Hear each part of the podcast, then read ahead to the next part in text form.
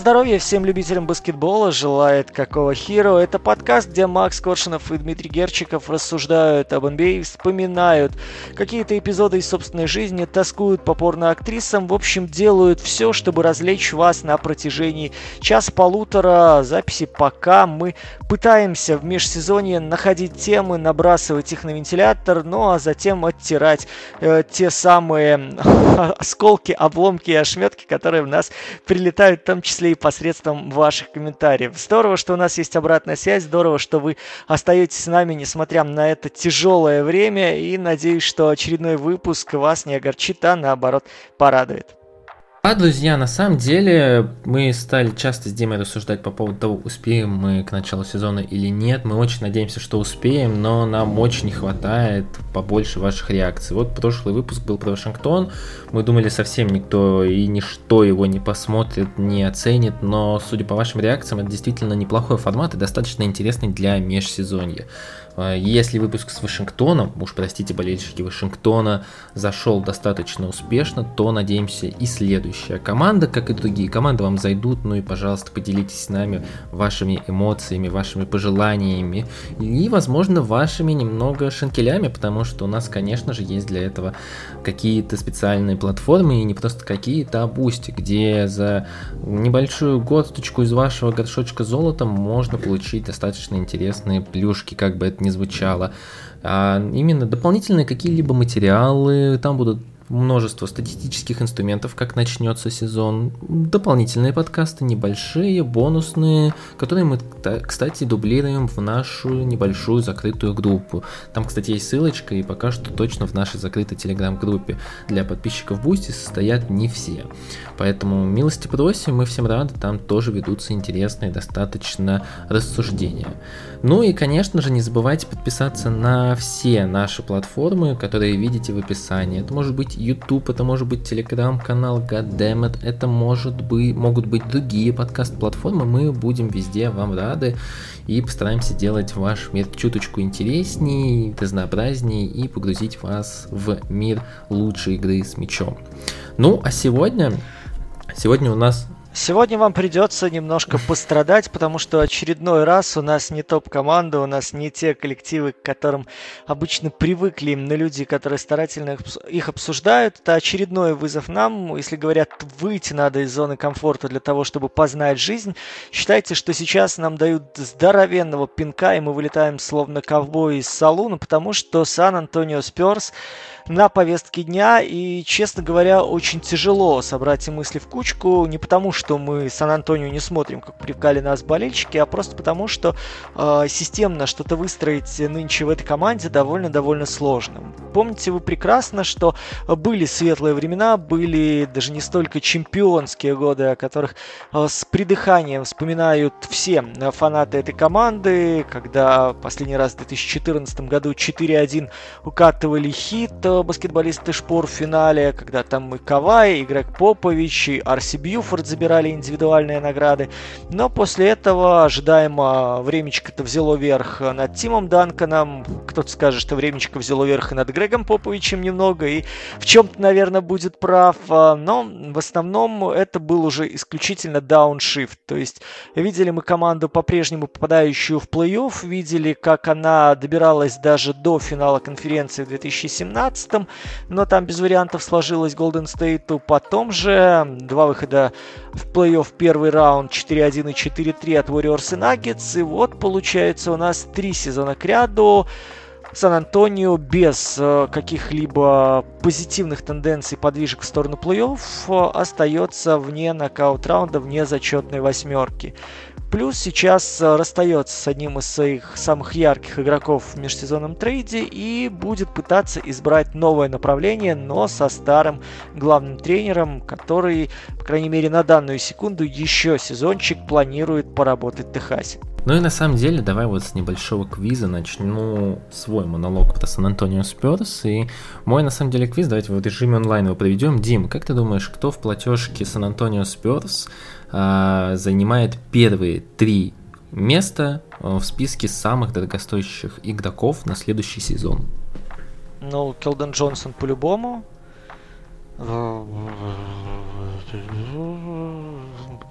Ну, Вассел, наверное, где-то там должен быть. Третий вообще без понятия. Там На самом деле ты не угадал ни одного. Ты, правда, не угадал ни одного. Э, третье место там займет Данила Галинари, который не в составе Сан-Антонио Спёрс. Второе 10 э, миллионов. Второе место занимает Джош Ричардсон, 12 миллионов. И первое место, самый дорогостоящий игрок, это Дак Макдермот, 13 миллионов. Почти 14, на самом деле, 13 750.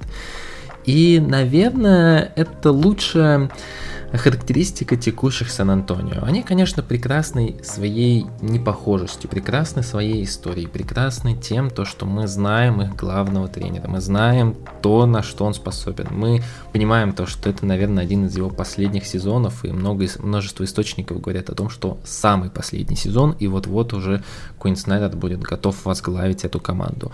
Но при этом Сан-Антонио по-прежнему будут интересны, и не только, наверное, болельщикам Сан-Антонио. Это да, это последний вояж, но, наверное, один из самых непохожих походов в перестройках э, среди всех команд. Никогда Грег Попович не начинал сезон в таком состоянии, когда его команда состоит практически полностью, ну, наполовину из молодых игроков. И, наверное, этим эти Сан-Антонио и будут интересны, потому что в какой-то веке мы посмотрим, как Грег работает с молодежью в 2022 году. Последние сезоны они постоянно как-то фигурировали между небом и землей, и было непонятно, то ли эта команда вот-вот должна снова стать крепким середняком плей-офф, то ли эта команда все-таки ближе к тому, чтобы заново свалиться в перестройку.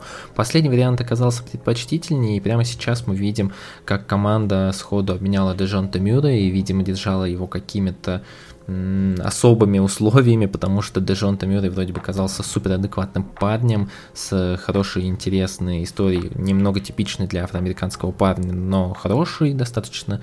Э, и при этом, как только Дежон Мюррей ушел у нас из команды, мы увидели в Атланте, что уже за межсезонье он попадал в сводки новостей не самым лицеприятным э, примером, когда издевался там над баскетболистами в полулюбительских лигах, Поэтому посмотрим, что он соберет из текущей банды.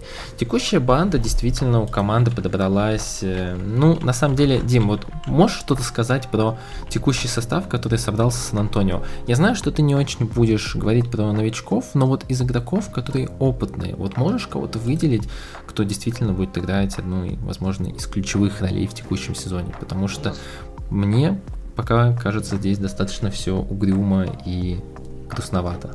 Не, ну не настолько угрюмо. Слушайте, я давно уже говорю, что Пёртль это крутейший игрок, которого недооценивают, который действительно максимально полезен э, в той структуре игры, которую проповедует Сан-Антонио. Смотрите, они завязывали игру на движении маленьких. Они завязывали на то, чтобы создавать максимально комфортные условия для игроков, работающих ход прохода, для игроков, работающих с мячом. Фактически мы видели с вами два маленьких, которые пытаются обмениваться ролями, пытаются варьировать да, функционал на паркете, соответственно, им нужно пространство, мяч, скорость. Вот это все совмещается в одной точке, получается ударная какая-то движуха, ударное взаимодействие.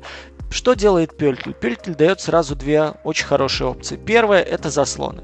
Заслоны, которые открывают хорошее начало движения, дают начальную фазу, готовят для работы того же Вассела, да, для работы Дежонты Мюррея. Видимо, то, что Пельтель очень хорошо отсекает игроков, которые сопровождают э, плеймейкера, сопровождают дриблера, то есть он дает возможность для набора скорости стартового, плюс ко всему это опция для игры в пик-н-ролл. При всех нюансах, которые там критики Сан-Антонио, давай их так назовем, вешают на Пертля. Если бы э, проценты, объем, наверное, вот этого взаимодействия был по частотности более высоким, а передачи сами, которые проникающие были более своевременные, я думаю, что он бы имел хорошую статистику очковую, потому что э, двойки, особенно сверху, с верхней части дуги, вот с этой наивысшей точки, да, они для Перкеля были ну, если не коронным приемом, если не фаталити, как в Mortal Kombat, то вполне себе игровой ситуации.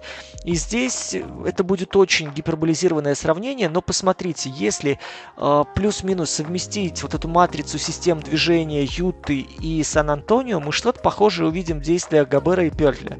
Потому что, ну, опять же, Куин Снайдер, школа Поповича, можно иронизировать сколько угодно, но концепт примерно такой же. То, что делал Габер для маленького, будь то Джордан Кларксон, будь то Донован Митчелл, плюс плюс-минус отзеркаливает Пёртль. Единственная разница то, что э, Кларксон и Донован Митчелл через двойку Габера играли довольно активно в сравнении с тем, что делали э, Вассел Дежонте Мюррей по отношению к австрийцу. Но здесь вопрос в том, что все-таки процентаж э, двоек с Габером до ссоры да, с Донованом Митчеллом, до каких-то таких внутренних терок был еще хорошим, потому что, смотрите, Габер при своей всей фактуре, при всей своей монолитности постановки заслона хорошо и легко начинает движение вниз, вылавливал передачи, которые отдавались уже туда, вглубь. Фактически ему надо было просто получить.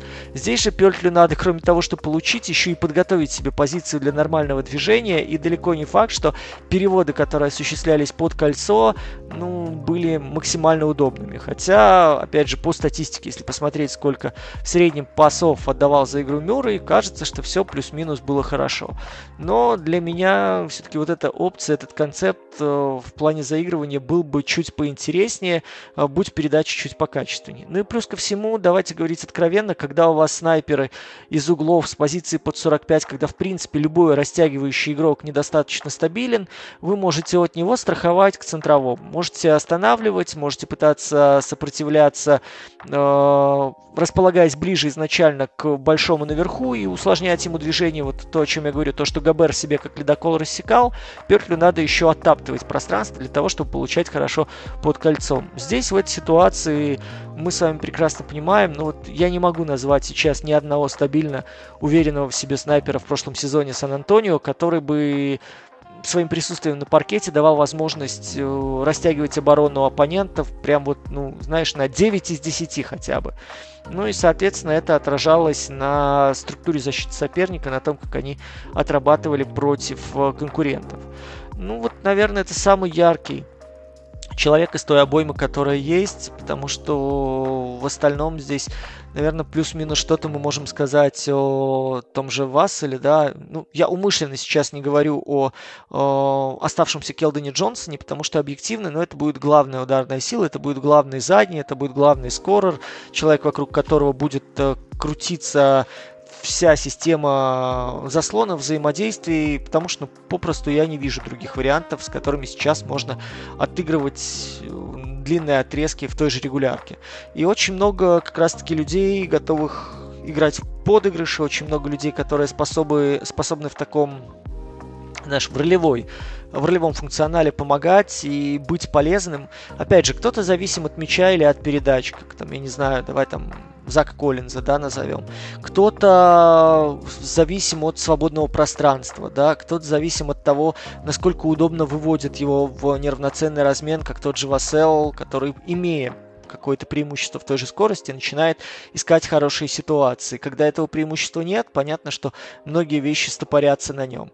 Ну, в общем, есть везде нюансы, где ты понимаешь, что команде будет тяжело, команде будет очень... Она будет такой немножко, мне кажется, неуклюжей в плане организации игры, но такова реальность на данный момент, потому что Виктор Вамбаньяма со всеми былыми историями с Тони Паркером и в качестве игрока, и в качестве владельца команды, со всей той школой Сан-Антонио, со всей той любовью к э, игрокам из-за рубежа и к умению построить э, игру вокруг какого-то единорога уникального, как там, будь там Адмирал, будь то Тим Данкан, оно, конечно, все очень позитивно формирует ореол такой вокруг Сан-Антонио. Вопрос, насколько удастся этот счастливый шарик вытащить, и насколько повезет Сперс забрать в Амбаньему для того, чтобы дальше уже иметь хоть какую-то какой-то core of players, да, то есть какой-то набор ключевых игроков, вокруг которых можно дальше строить что-то всерьез надолго.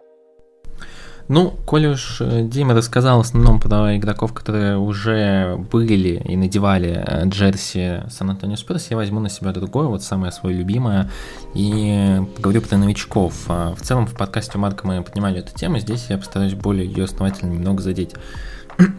Почему в этом году, в отличие от прошлого, я все-таки Сан-Антонио в начале сезона планирую посмотреть хотя бы несколько игр?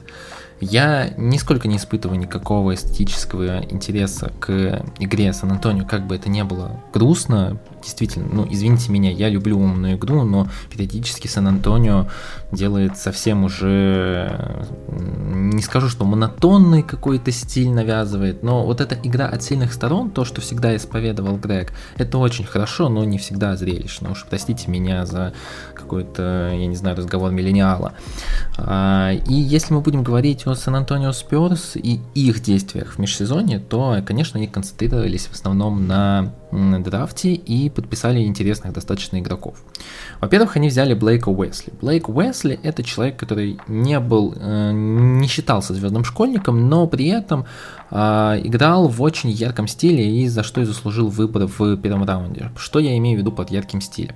Ну, Блейка Уэсли постоянно сравнивают с Лу Уильямсом, с Эммануэлем Куикли, с Бонсом Хайландом. То есть это такой э, худощавый, э, длинный point-guard, который играет от пик-н-ролла, но при этом любит очень играть мисс-матч и изоляции. Скажем так, несколько стритбольный стиль, и что он забыл в Сан-Антонио Спёрс, мне пока что непонятно, и мне безумно интересно посмотреть на то, как Блейк Уэсли будет вписываться в систему Сан-Антонио Спёрса, что с ним будет делать Грег.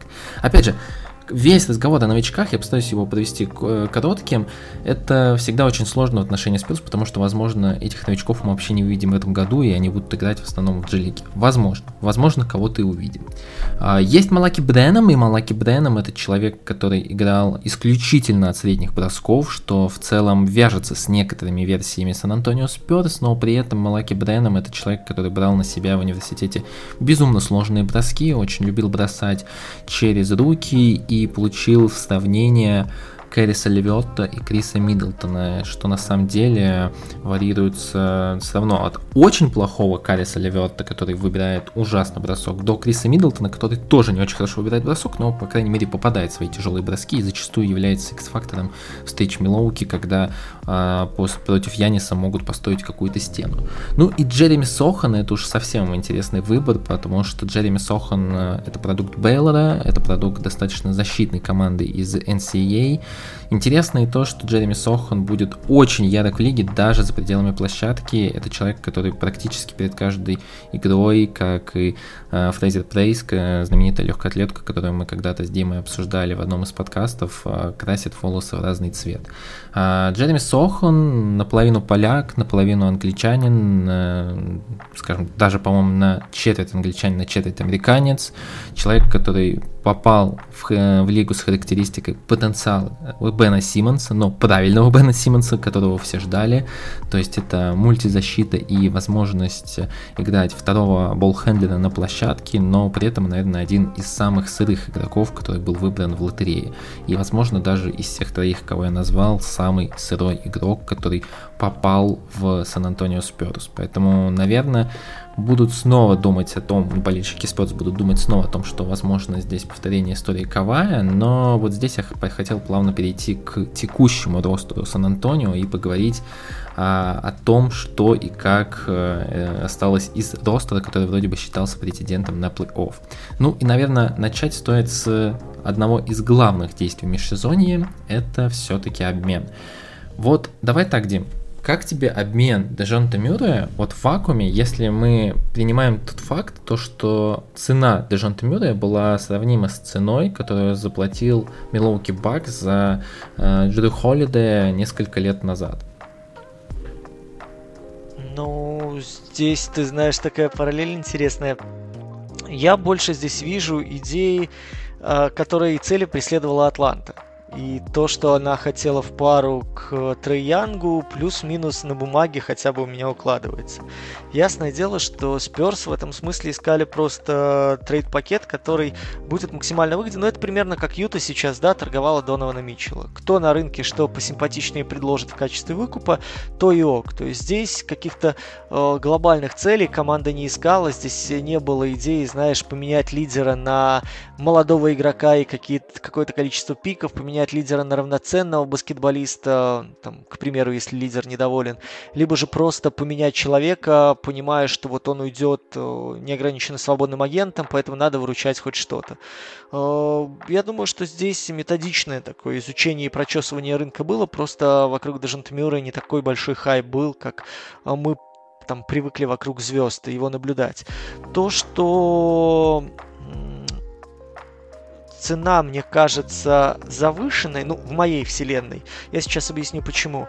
Она основывается на одной простой штуке, что за исключением игроков-уникумов, действительно вот каких-то, да, очевидных топов, люди, которые раскрываются в системе Поповича, они именно в ней достигают каких-то максимальных своих э, уровней универсализма, э, каких-то деталей, за которых их начинают ценить, то бишь работа, допустим, в защите персональная, либо же э, тайминг в наступлении, когда ты понимаешь, где занимать место, понимаешь, когда тебе надо получать мяч, когда ты имеешь право выпустить его по кольцу, когда должен движение мяча продлить. И вот история с Дежонте Мюрреем для меня это история, когда человек э, в созданной такой э, тепличной обстановке который встроен в систему, которая его максимально выгодно выставляет перед остальными, он действительно держит э, ну, практически вот статус all-round player, да, то есть он набирает очки, он ассистирует, он может помогать в защите, и опять же многие нюансы, э, на многие нюансы его работы в защите закрывали глаза, потому что, да, вот Сперс не идеальный, сейчас он переходит в Атланту, первое, что говорят, вот он точно даст защиту, опять же, на фоне чуть э, смуглого Янга, да, в этом смысле где-то там в принципе у Атланты есть провис на периметре, это точно будет апгрейд. Но, глядя на то, как Попович вытягивал, что из этого игрока в окружении дуболомов. Мне кажется, что здесь э, при переходе на другой уровень, при переходе в другую команду, при переходе в команду, где нет системы, допустим, в атаке. Ну, согласитесь, Атланта это, ну, совершенно не системная команда, особенно когда выходит вторая пятерка, и особенно когда вторая пятерка становится меньше по размерам. Атланта это не совершенно, совершенно не системная команда, когда у тебя мяч в руках у Троянга, и все, вся вселенная вертится вокруг Янга, а не вокруг Сета, который лучше всего сыграть в данной ситуации. А, Атланта это та команда, где тебе придется играть без мяча в тех ситуациях, где в Сан-Антонио ты потребовал бы мяч и его получил. Просто потому, что здесь пока приоритеты личностные немножко иначе расставлены. Я уж молчу про то, что э, люди, которые стоят сейчас у руля Атланты Хокс, э, я причем говорю не только о, о главном тренере, в принципе, о том штабе, который сформирован сейчас у Нейта Макмиллана, они ориентированы на оборону. Они ориентированы на вот такие какие-то ключевые базовые моменты, которые, э, под которые подгоняют игроков. Что Макмиллан, что Пранти, кстати, когда он работал индивидуально главным тренером, мы могли видеть с вами примерно то же самое, что есть базис, которого вы придерживаетесь в защите, и вот хоть умри, но свой функционал выполни.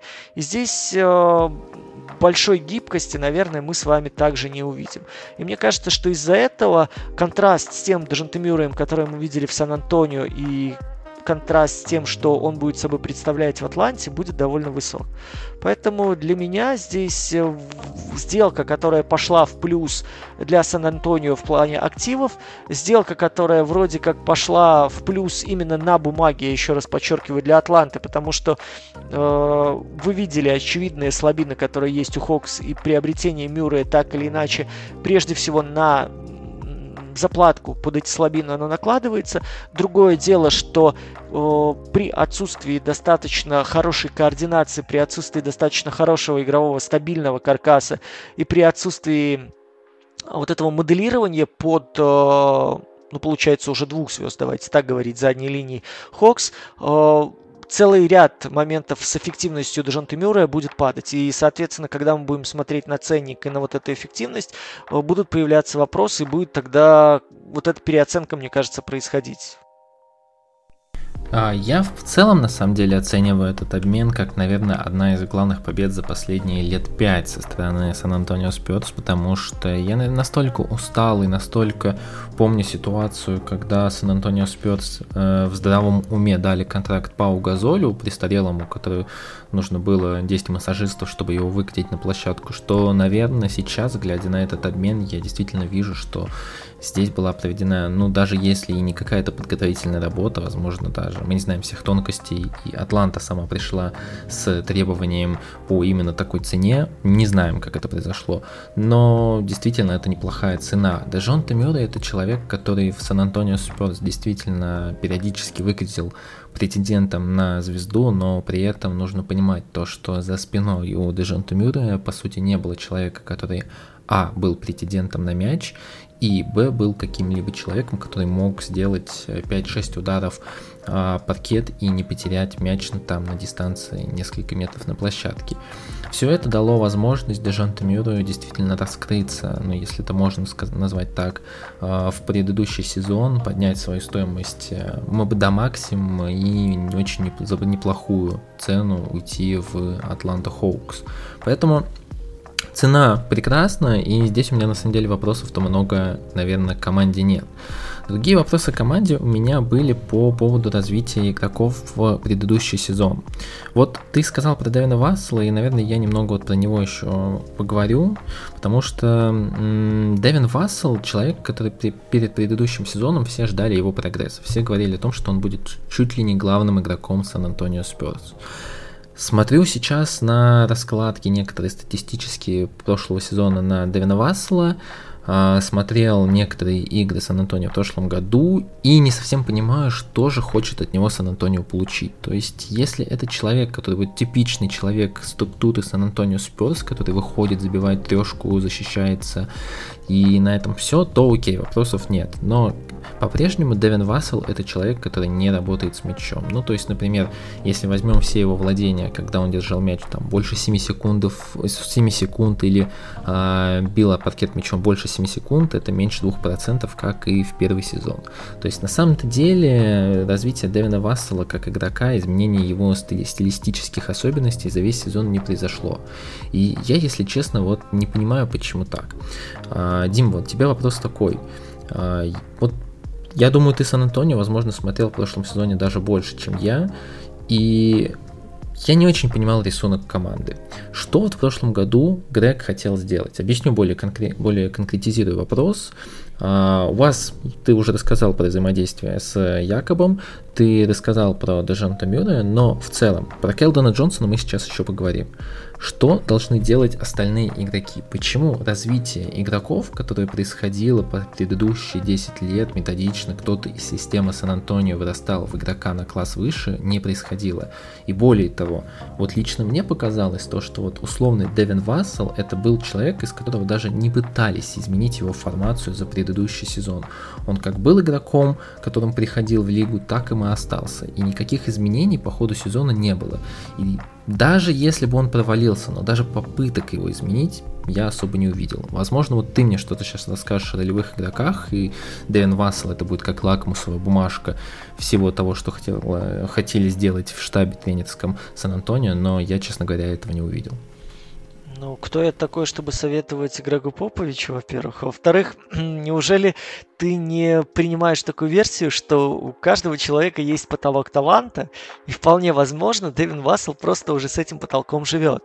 И люди, которые понимают э, это изнутри лучше, чем мы в разы, осознают, что, ну, если у тебя есть вот такой набор качеств и ничего сверх уже не прикладывается, ну come on, ну значит живем с тем, что имеем. Я не думаю, что спрос на Вассела будет высок, э, если его там условно торговать. Я не думаю, что он как актив, кроме своего контракта, может чем-то привлечь людей извне. Ну, у меня вот такое мнение, я не удивлюсь, если э, там в комментах к нам придут э, люди и будут это сильно оспаривать. Вот у него контракт сейчас, потом у него опция, опция команды, по-моему, да, на 23-24. Еще да. Вот. И вполне возможно там все это дело закончится.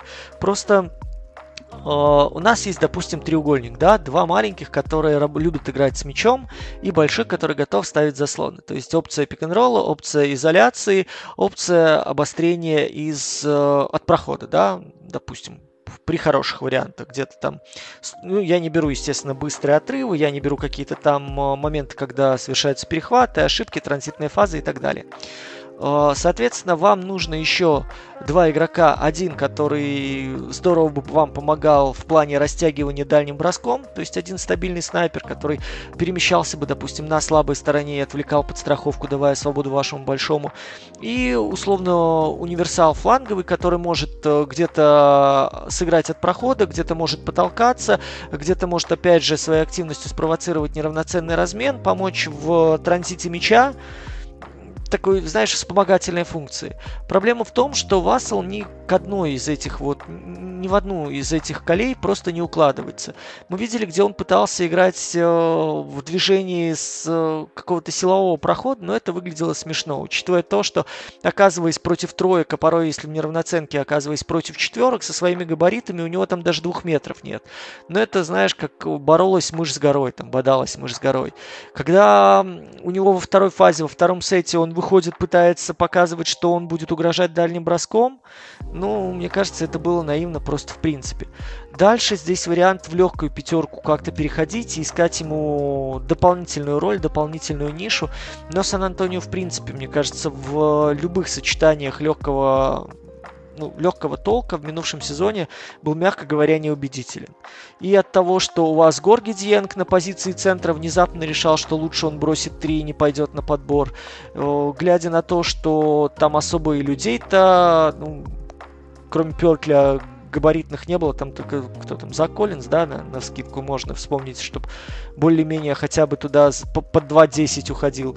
Все остальное это такие вот колобки, которые должны были, по идее, в защите, играя через смену за счет активного движения, форсировать сложности сопернику, оказывать давление, много уходить в переходную фазу, не затормаживать позиционку, а двигать мяч, быстрые атаки, ходить на съем на чужом щите и хоть так пытаться что-то сделать. Потому что, ну, с учетом уровня индивидуального таланта позиционка в таком в таком варианте, в таком сочетании при отсутствии качественных шутеров, ну, это, это очень сложно. Что, собственно, кстати, сезон и показывал. И поэтому, когда Попович уже перебирал, там, доходил до Бейтса Диопа, ну, вы понимаете, что тогда уже вариант поиска тройки четверки это скорее от безысходности, чем от подбора каких-то действительно элементов, которых можно встроить, которые могут помочь, которые могут преобразить э, ту же легкую пятерку. Отсюда и ну, у меня вот, допустим, низкие ожидания от Вассела, да, и понимание того, что он ну, ни туда, ни сюда, то есть он ни, ни к передней линии, ни к задней не относится, как э, человек, который разгоняет и динамику атаки дает, это очень сомнительно. Человек, который готов постоянно угрожать с периметра, эта опция ненадежная. Ну а дальше ты уже просто, у тебя заканчиваются варианты, что можно делать с э, этим игроком. Поэтому мне кажется, что с одной стороны это уровень просто своего того мастерства, который есть, второй это ну, скажем так, заложник той кадровой ситуации, которая э, сложилась в Сан-Антонио. При этом мне сложно сейчас вот придумать, знаешь, э, команду, которой бы он прям вот подошел как литой в стартовую пятерку. И нельзя не сказать, и когда мы говорим, нельзя не упомянуть, когда мы говорим про текущий Сан-Антонио Спирс, наверное, как бы это не звучало странно, но про главную звезду, а, за исключением э, Джонта Мюда в прошлом сезоне. И как ни крути, как бы мы не, восхища... не восхищались э, австрийцем Якобом Пёртлем, все-таки это, наверное, был Келден Джонсон.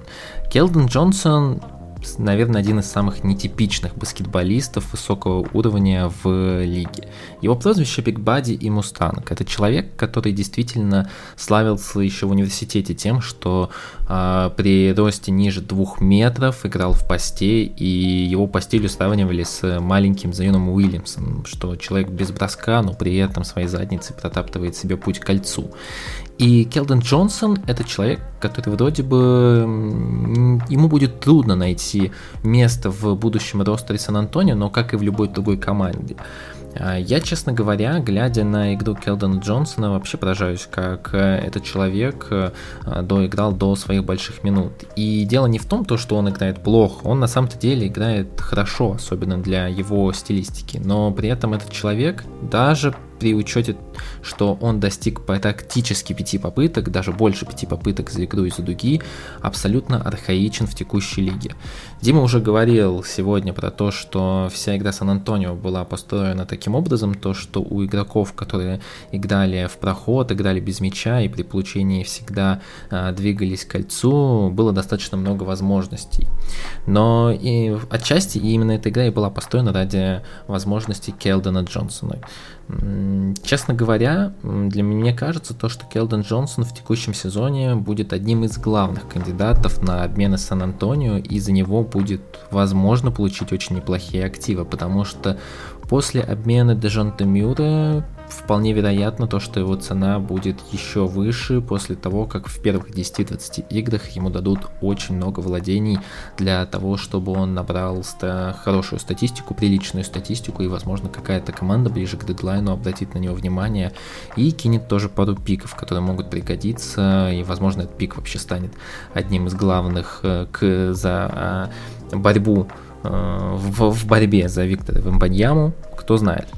А, Дим, как тебе Келден Джонсон? И вот давай в двух словах постараемся рассказать, сначала ты, потом я, почему Келден Джонсон и его пять попыток из-за дуги, это в целом ни о чем не говорит, и не говорит о том, что это серьезная угроза из-за дуги, и потенциально команды его не будут никогда рассматривать как очень хорошего фри в команду контендер.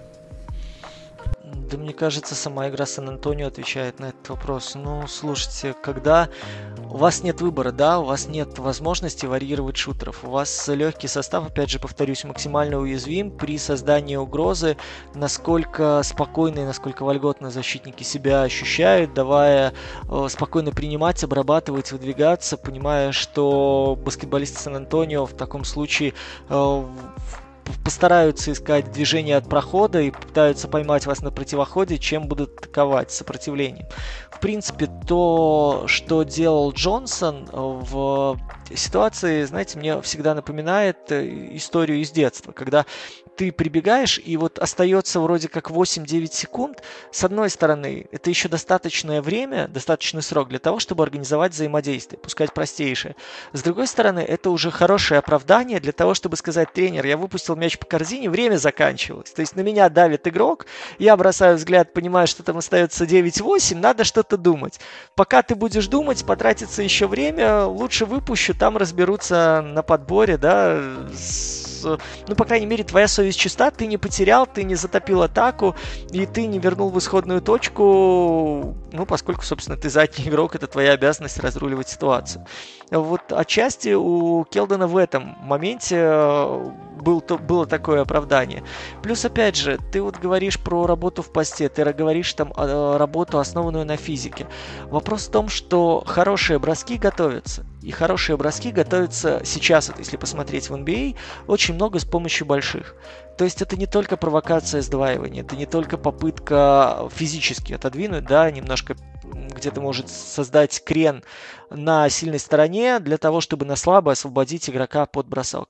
Это еще возможность мало того, что помогать короткой передаче обратно. То есть вам засовывают пост, идет смещение, вы тут же возвращаете человеку который, на периметр, который улучшил свою позицию, подобрал ноги и готов к выпуску. Это еще возможность отдавать передачу на слабую сторону. Это возможность смотреть по диагонали на 45.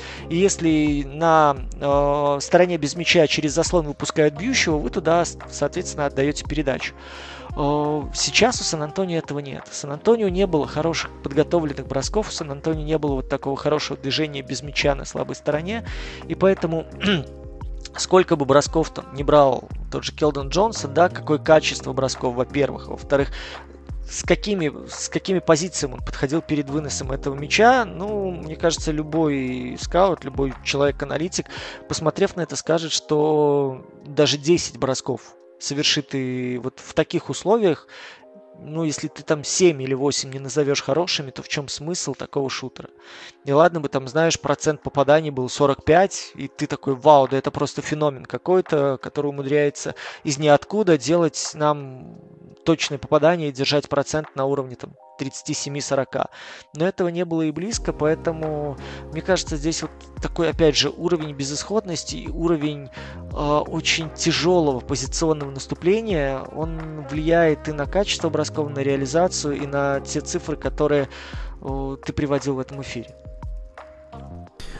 А, на самом деле согласен с тобой. И, и, наверное, ключевой вопрос по Келдону Джонсону. Как ты считаешь, окажется ли в конце сезона он, останется ли он в команде Сан-Антонио, либо же все-таки его а, обменяют? Если его обменяют, то какова его реальная цена сейчас на рынке? Потому что прямо сейчас вот э, Келдон Джонсон это вроде бы игрок, который стоит 80 на 4, но при этом найти ему применение в какой-либо команде очень тяжело. Я с трудом могу представить его играющим, знаешь, вот, эм, допустим, вот в Денвере, где действительно будет много пространства под кольцом, и в целом Денвер э, в этом сезоне подписал Брюса Брауна, который отчасти, отчасти похож на Килдона Джонсона, он, конечно, похоже, но играет тоже вот в этом стиле. Он вроде бы ростом как гард, но при этом старается играть и иногда ставит из заслона. В Бруклин Нетс он играл скринеры зачастую, особенно в плей-офф. И вроде бы понятны цели, которые преследует Денвер, пытаясь подписать подобного игрока. А, и в целом Келден Джонсон укладывается в эту концепцию. Но в Денвере ему будет очень трудно оказаться, потому что там уже команда забита финансово по максимуму, и нужно будет отдавать действительно что-то ценное.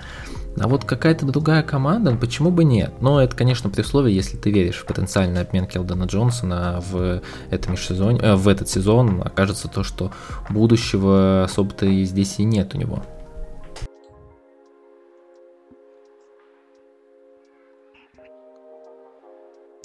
Ну, ты знаешь, я тебе так скажу, что, опять же, будущее и вот эти вот все нюансы, которые мы сейчас обсуждаем, вне системы Сан-Антонио, ну, это просто небо и земля, потому что то, как э, Попович, по крайней мере, объясняет, то, как э, корректирует движение, то, как э, пытается донести э, вот эту вот внутреннюю структуру игры, потому что многие баскетболисты из звездных обоим Сан-Антонио, давайте вспомним, сколько рассказывали, да, о том, что э, Попович учит думать. Попович прежде всего думать, э, ну вот это, наверное, сравнимо с футболом Пепа Гвардиолы, где важно пространство и важно не столько ваша роль, которая вам отводится, а тот функционал, который необходимо применять в той или иной ситуации.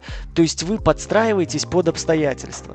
Э, сейчас очевидно, что не хватает качества, не хватает э, уровня мастерства, не хватает лидерского вот этого э, топчика, да, человек, который будет задавать тон, и человек, который своим а, разнообразием, своим запредельным вот этим уровнем мастерства будет направлять команду, и дальше под него будут подстраивать всех остальных.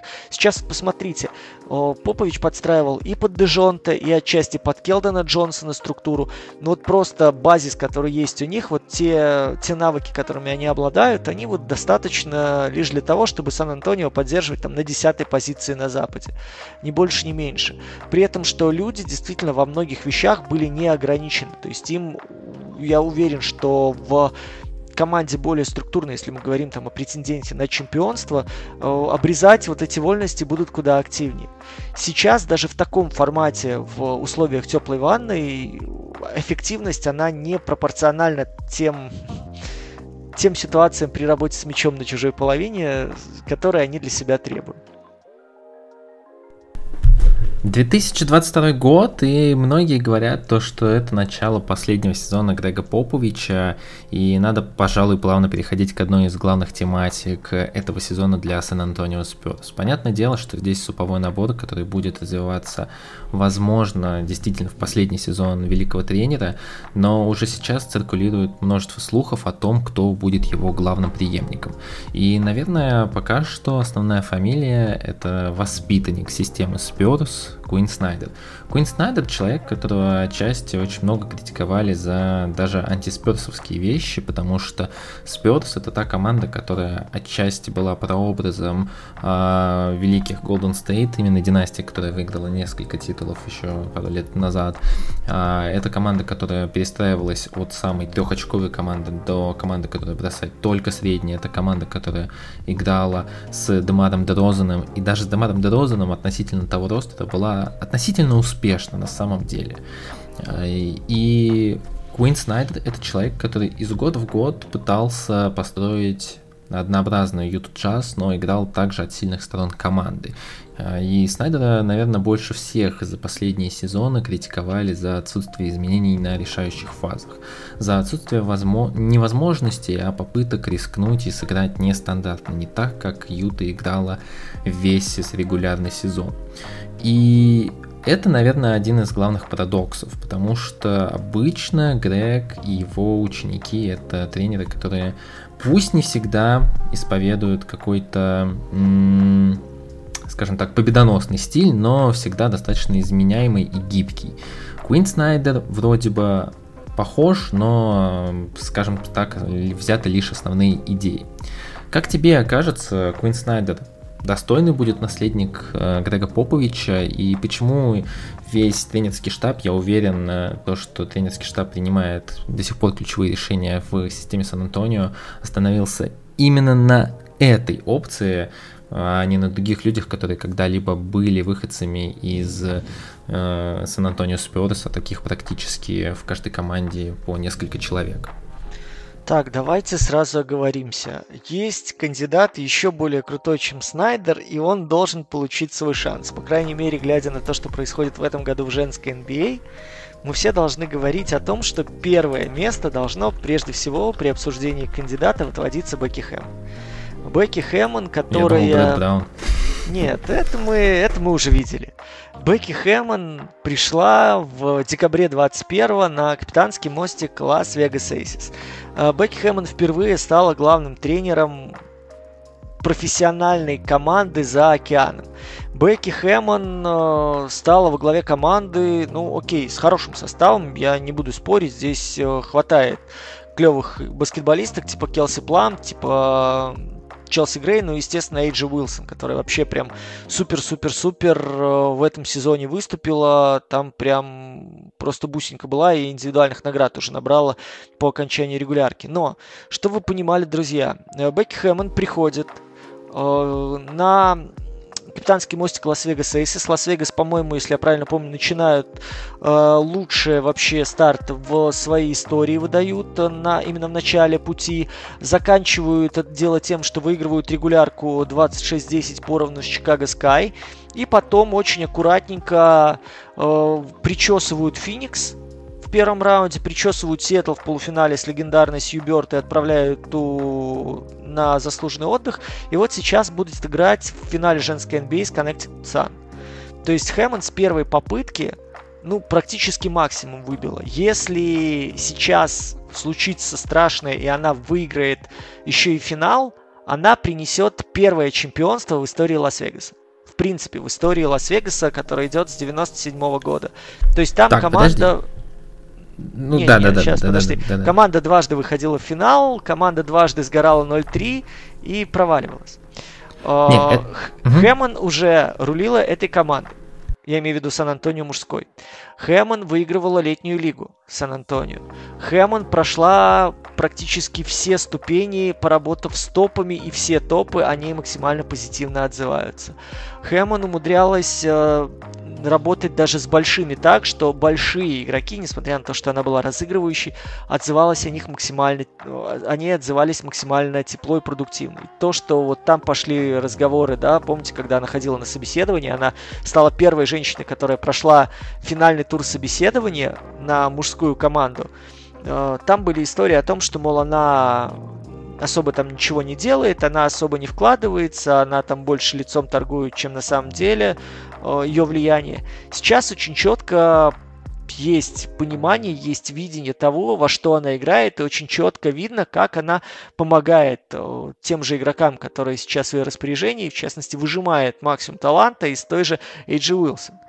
Поэтому для меня команда, которая, а, будет перестраиваться, б, команда, которая воспринимает Хэммонд как часть своего вот этого большого организма, в, команда, которая, ну, давайте говорить, э, периодически ходит в повестке социальной жизни США благодаря Грегу Поповичу и его постоянным высказываниям, команда, которая на ближайшие несколько лет, даже если она заберет в Мбаньему, будет находиться в состоянии плавной, не то что перестройки, а такой пока подпикирования вниз. Хотя, да, мы с вами понимаем, что там нормально освобождается и в платежке место, учитывая то, что только один серьезный контракт будет по окончании этого года висеть. Там, по-моему, только у у Джонсона и должен быть там, да, это же вот он переподписался, это же со следующего года, получается, большой концерт, контракт идет.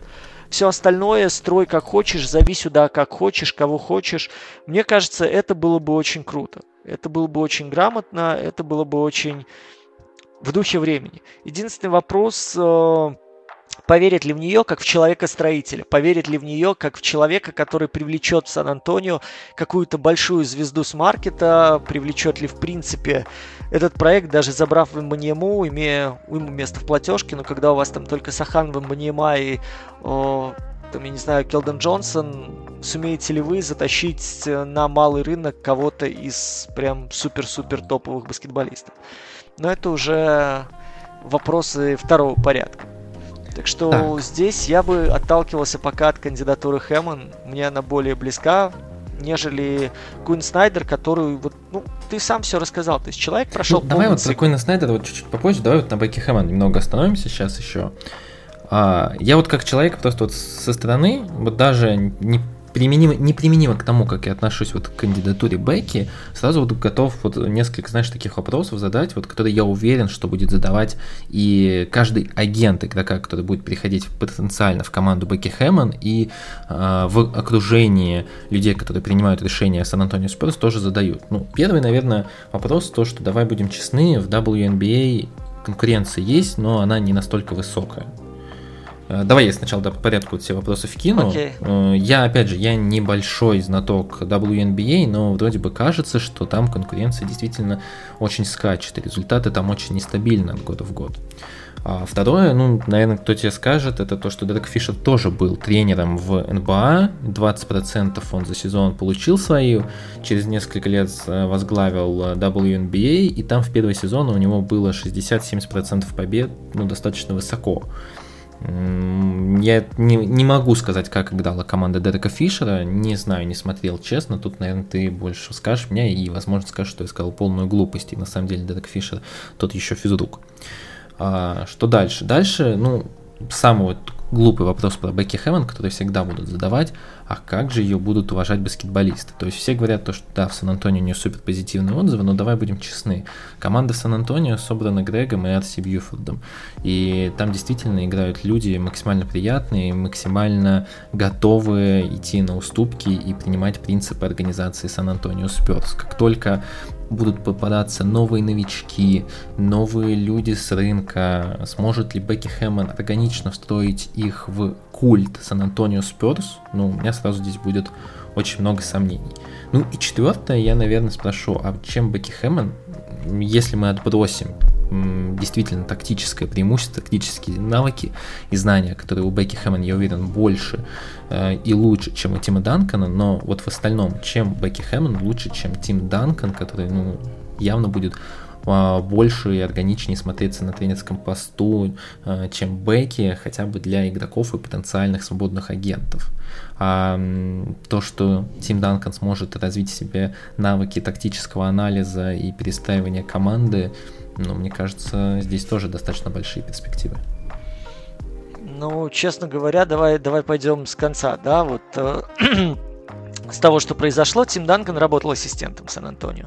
Работал с ассистентом, э, у него была возможность, кстати, он, он, он же был, да, он, он, он разок да, где-то там, был, да, был, был главным тренером, был матч, я не помню деталей, но был, ну, был главным да, тренером да. и даже выиграл этот свой матч.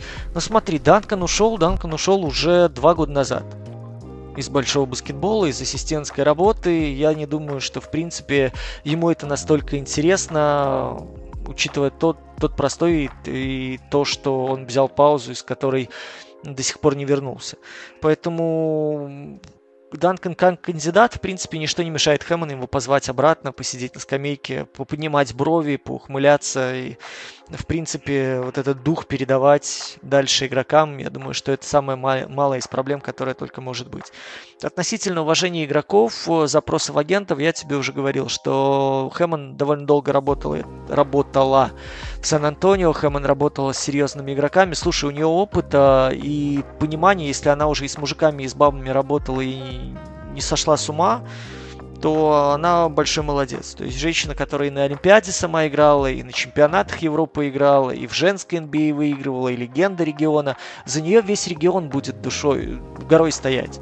То есть здесь не будет не, такого, это что... понятно, это понятно. Нет, ну просто если мы будем сейчас вот брать хомтауны каждого игрока Сан-Антонио, то там все равно же будет э, игроков, которые родились в Сан-Антонио, играть за Сан-Антонио. Я не уверен, что там кто-то даже будет. Э, я, я, не, не, я имею в виду именно про аудиторию, про, про то, как ее воспринимают. А, окей, то есть окей. там угу. именно поддержка трибун, поддержка медиа, поддержка комьюнити, которая есть в этом регионе, она будет величайшая. Она в Хэммон как раз-таки будут защищать все абсолютно. Ну и плюс, опять же, вот это лобби гендерное, оно давайте тоже не забывать, что имеет место, и явно оно также будет в пользу Хэма. Третий момент относительно того, как что строить команду, как кто там будет приходить. Э, давай говорить откровенно. Сейчас Сан-Антонио абсолютно не тот, не тот рынок, не та команда и не те люди, которые э, манят баскетболистов там, я не знаю, этими огнями прям взлетной полосы, чтобы все прыгали в самолет и стремились подписать там контракт. Там э, сейчас тоже есть своего рода и смена поколений, и смена философий, плюс уход Поповича это, естественно, потеря того краеугольного камня, на чем все зиждалось. То есть на его опыте, харизме, знаниях и прошлых заслугах Э, вот этот ореол и флер Сан-Антонио, он продолжал сохраняться, он продолжал искрить, несмотря на то, что последние сезоны, ну давайте говорить откровенно, Поповичу не удавались.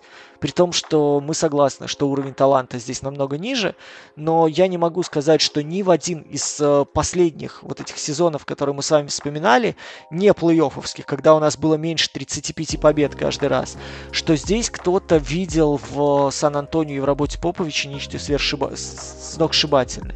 Опять же, мы возвращаемся к таланту и к уровню игроков, с которыми ему приходилось работать, но э, чего-то такого вот современного, мобилизационного, креативного в его работе не было.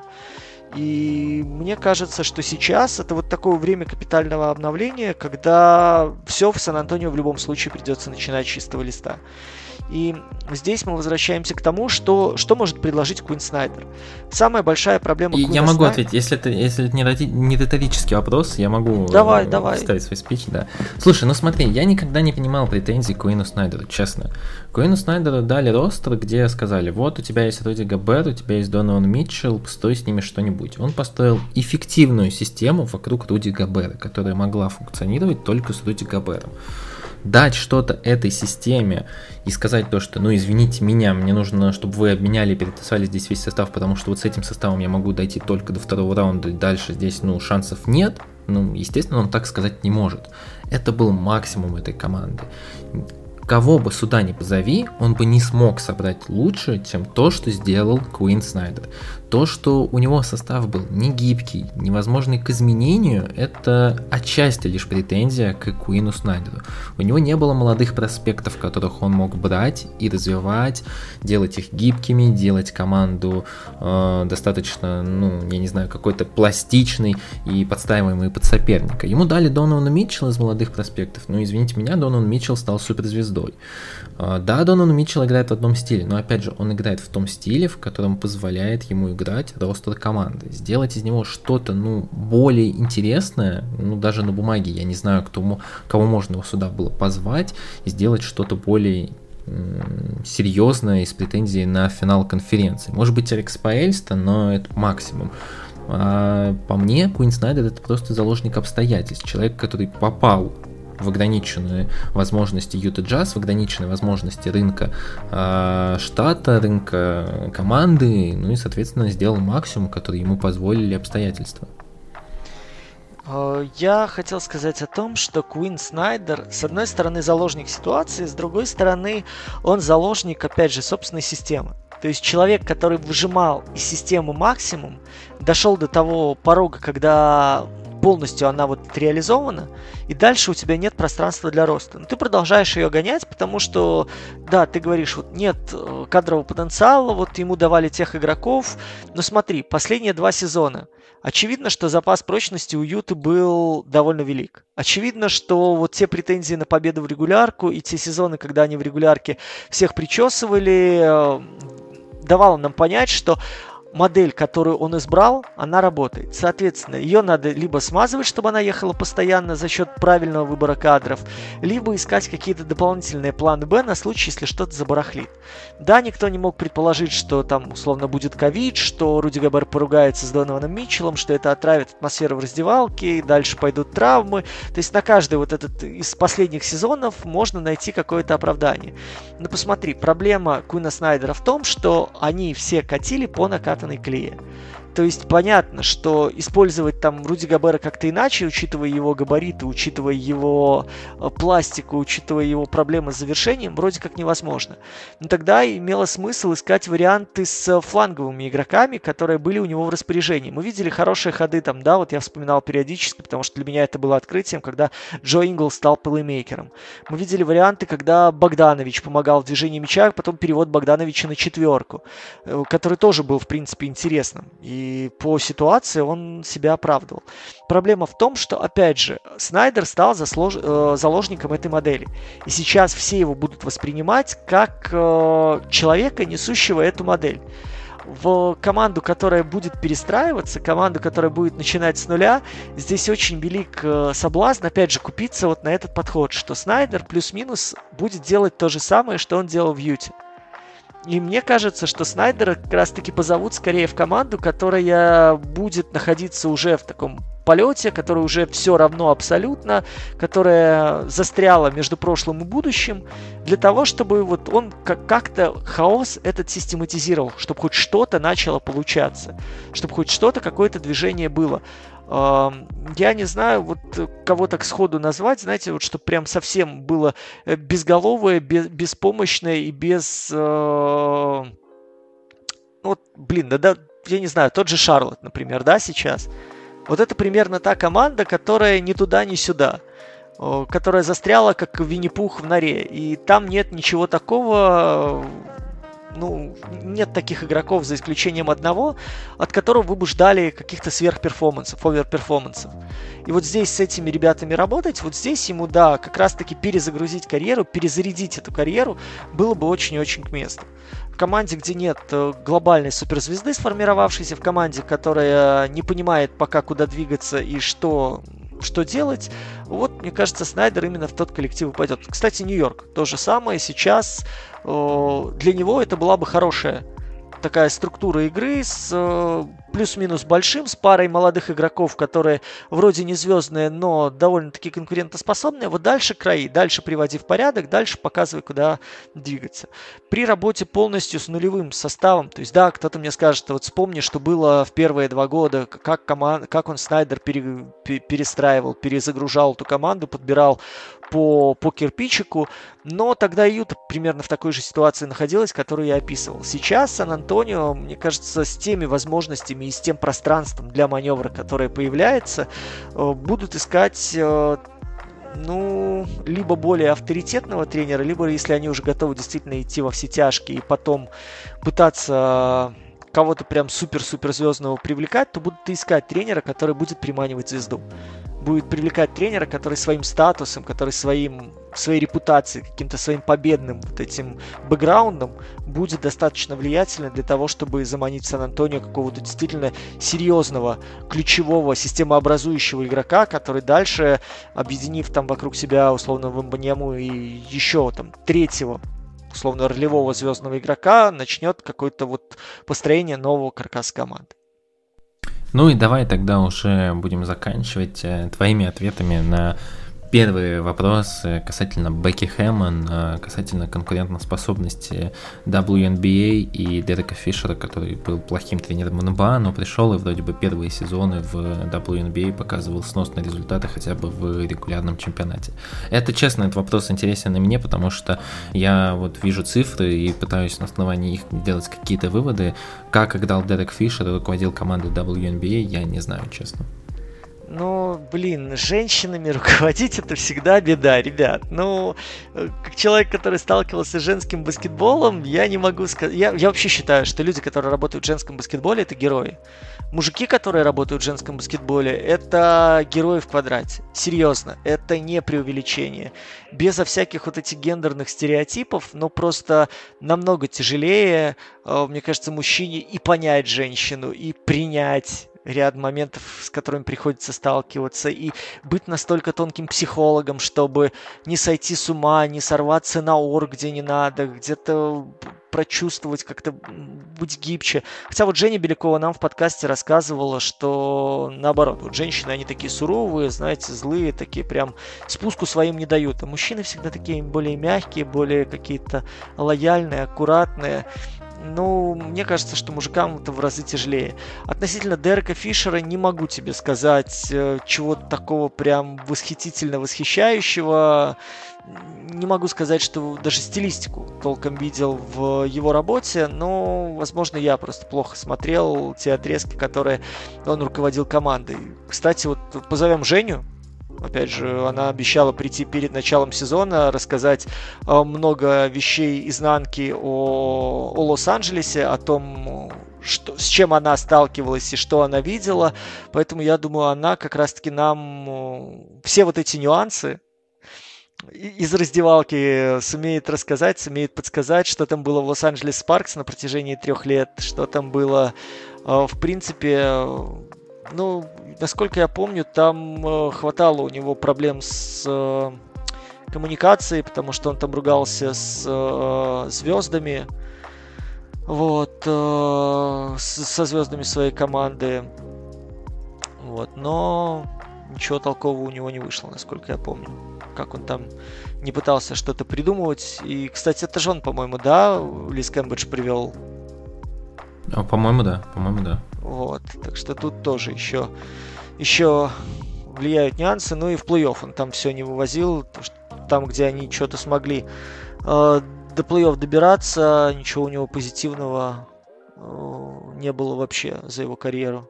Там, я не помню, вообще хоть что-то выиграл или нет. По-моему, нет, он особо ничего не выиграл, э, только первые два сезона.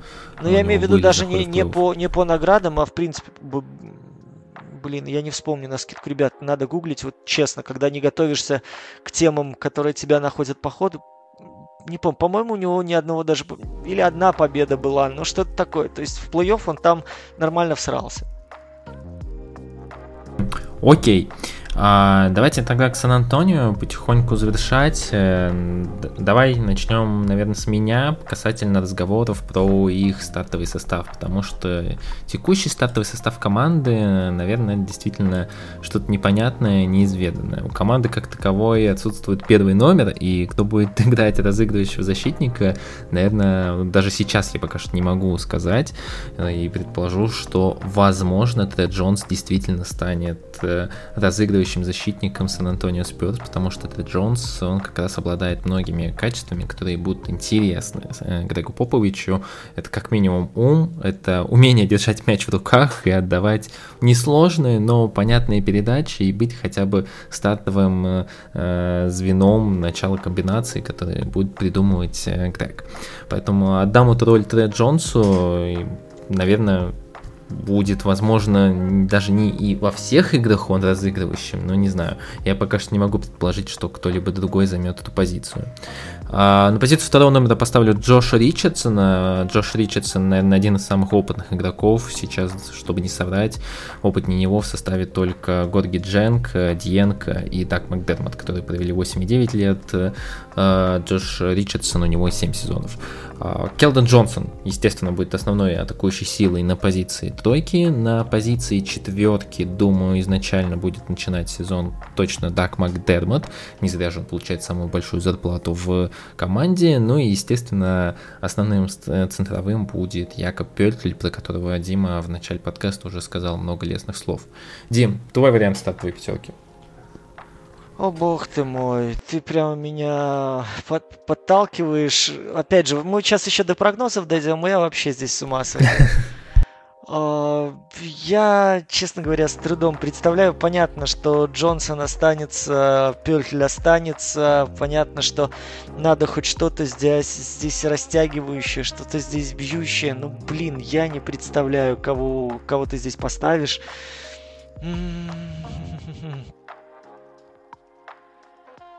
честно, я, я затрудняюсь. Я затрудняюсь здесь придумать э, плеймейкера. Я вот не представляю, что вы будете играть, получается, в два таких катящихся тройки-четверки, ну, ну, ну, ну, ну, ну, сложно, серьезно. Я, я хочу на это посмотреть. Вполне возможно, состав станет меньше, вполне возможно, состав станет легче.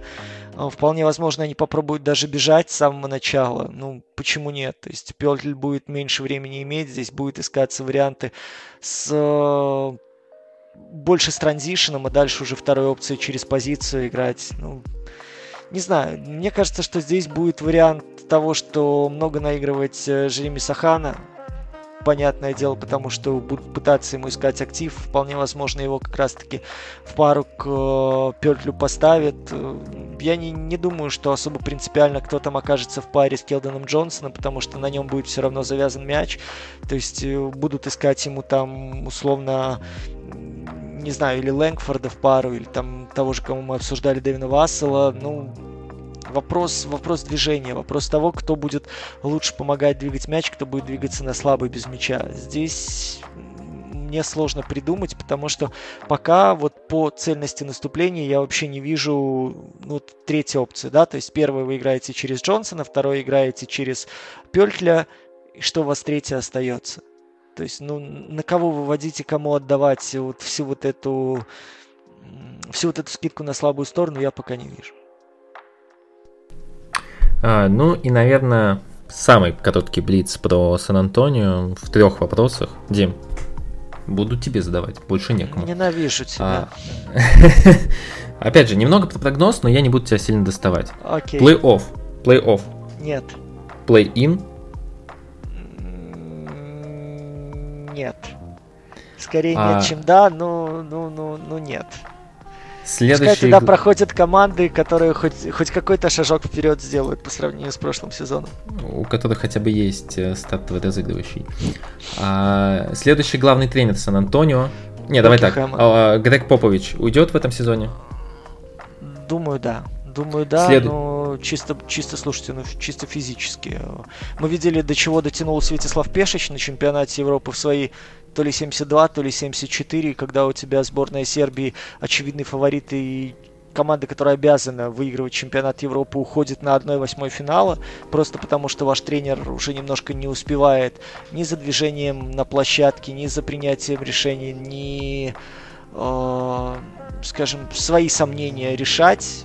Вот к чему это приводит, к очень печальным последствиям. Поэтому я думаю, что это будет последний сезон. Следующий главный тренер Сан-Антонио Спирс. Бекихем. Виктор Вамбаньяма? Да, очень надеюсь, что да. Ну, это, ну, по и... крайней мере, это из всех команд, которые сейчас стремятся на дно, я бы очень хотел, чтобы Сан-Антонио получил, ну, не знаю, нового Кавая, допустим, да, себе в распоряжение. Ну и последнее. Это будет честно. У, у них просто никого нет, вот пускай, пускай вот эта история уж... Если так они хотели дойти через всю эту колесицу с Тони Паркером, пускай они свое получат. Ну и предпоследнее, самый талантливый игрок Сан-Антонио Сперс из текущего ростера на твое усмотрение. Ну, я не знаю, что там Сахан покажет, но я бы сказал, ну, я старый пердун, поэтому я сразу сказал, что Пертли это самый умный игрок. Я не знаю, насколько самый ценный, насколько самый продуктивный, но пока это самый умный игрок Сан-Антонио. Ну и оказавшись перед Грегом Поповичем в начале сезона, что бы ты ему сказал? Давайте выпьем. Я знаю, что вы очень здорово разбираетесь в винишке. Это будет самый лучший, лучший подарок. Это возможность за ужином часа два-три поговорить с вами о, о людях, о, о вас. В принципе, наверное, это, это, это лучшее, что я сумел бы придумать потому что на остальные глупые вопросы он не отвечает, он уходит с э, пресс-конференции, либо же в прямом эфире делает из вас дураков. Я бы не хотел оказаться на месте такого человека. Когда-то Грег сказал то, что Борис Диау – это большая потеря для него, потому что он был его любимым собутыльником, и за вечер они могли распить 3-4 а, бутылки вина на двоих за хорошие обстоятельные разговоры, поэтому мне кажется... Слушайте, это... вы видели Бориса Дио вообще? Вот сейчас он же был на чемпионате Европы, в этого человека, блин, ящик вина войдет. Но самая клевая история про Бориса Дио, извините, что я уже так влезаю, это то, что он на все, на все матчи, в том числе выездные, возил с собой кофе кофемашину. Да, Он реальный, да, реальный фанат кофе. Вот. Я не знаю, было ли так в сборной Франции или нет. Вот, но человек, который совмещает кофе и вино, ну, слушайте, мне кажется, что после окончания карьеры он обязан был тогда еще артхаусные фильмы снимать. Это было бы тогда прям идеальное дополнение образа. На самом деле, кто не знает, видите Борис Диао Кофе Машин в интернете, вы видите замечательную фотографию а, из Инстаграма Бориса Диао, где он сфотографировал на знаменитой долине смерти. Не, не долине смерти, это был Э, каньон, да, это был Великий каньон, э, на фоне Великого каньона кофемашину, которую он брал с собой во все путешествия, и даже была где-то фотка, где он на лодке катается с кофемашиной, поэтому этот человек действительно, наверное, один из самых э, необычных, прям таких стереотипных французов, которые играли в лиге. Ну, а ну а насчет э, Грега Поповича у меня была, у меня есть история, но она короткая очень. Я практически с ним пил. Вы знаете, вот есть история о теории трех рукопожатий. Я вот был в столике от Грега Поповича, который э, с Тони Паркером, но я не уверен, пили ли они вино. Это был чемпионат Европы 2011 года в Литве, по-моему, 11 это был. И мы приехали с одним из коллег, тогда Давид Блат руководил национальной сборной России. И мы договорились об интервью, я работал тогда независимым журналистом, и меня как раз пригласили а, поработать и сделать интервью с Блатом. Мы договорились, приехали в как-то кампус, где жила сборная России. Дэвид спустился, это было офигенное интервью. Вот это, знаете, человек, который вообще, наверное, за первые 10 минут, он настолько к себе расположил и обаял, но здесь э, стоит сделать еще тоже оговорку, то есть мы начали говорить о баскетболе, и он так завелся и проникся от того, что вопросы касались, знаете, не просто как вы собираетесь играть на этом чемпионате, мы там начали вникать в детали, в общем, завязался разговор, и в какой-то момент мы начали с ним спорить. И спорили, ну, не то что громко, но так возбужденно, что ли.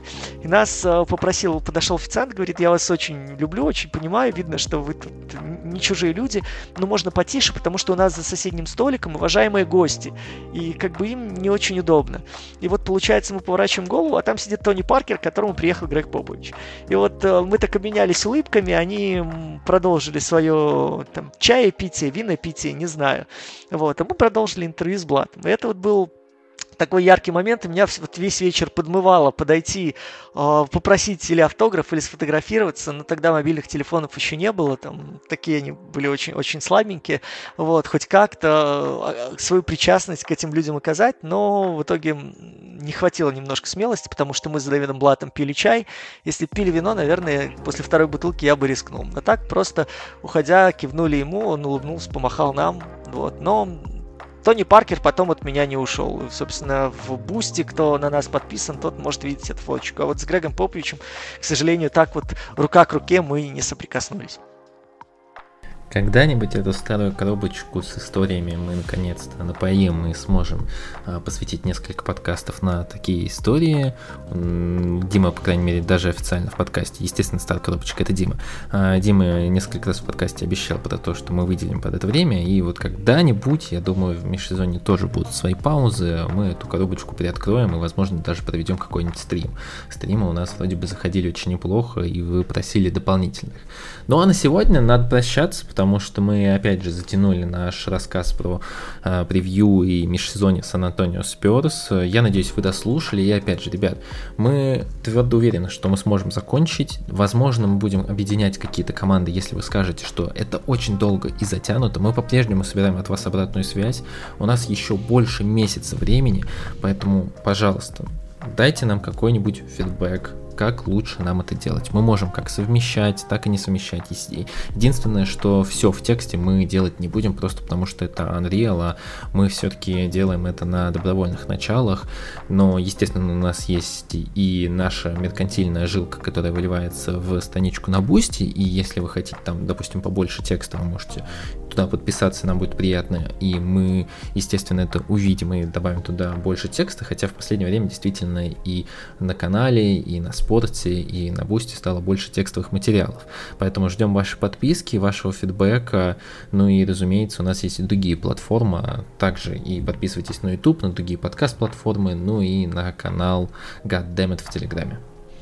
Ребятушки, спасибо вам огромное. Извините, болельщики Сперс, я знаю, что их много. Вполне возможно, некоторые наши мысли сегодня совершенно с вашими не резонируют, но этот где-то здоровый, где-то нездоровый скепсис э, был все-таки основан больше на каких-то таких э, базовых восприятиях, без глобальных погружений. Вполне возможно, вы придете в комменты в Ютубе и расскажете детально там о каких-то подводных течениях, которые мы не знали, или обратите внимание на некоторые вещи, которые мы не замечаем. На самом деле мы очень благодарны будем. Я всегда открыт к тому, чтобы люди, которые погружены в тему в разы, а то и в десятки раз глубже, чем я, помогали закрывать пробелы в образовании.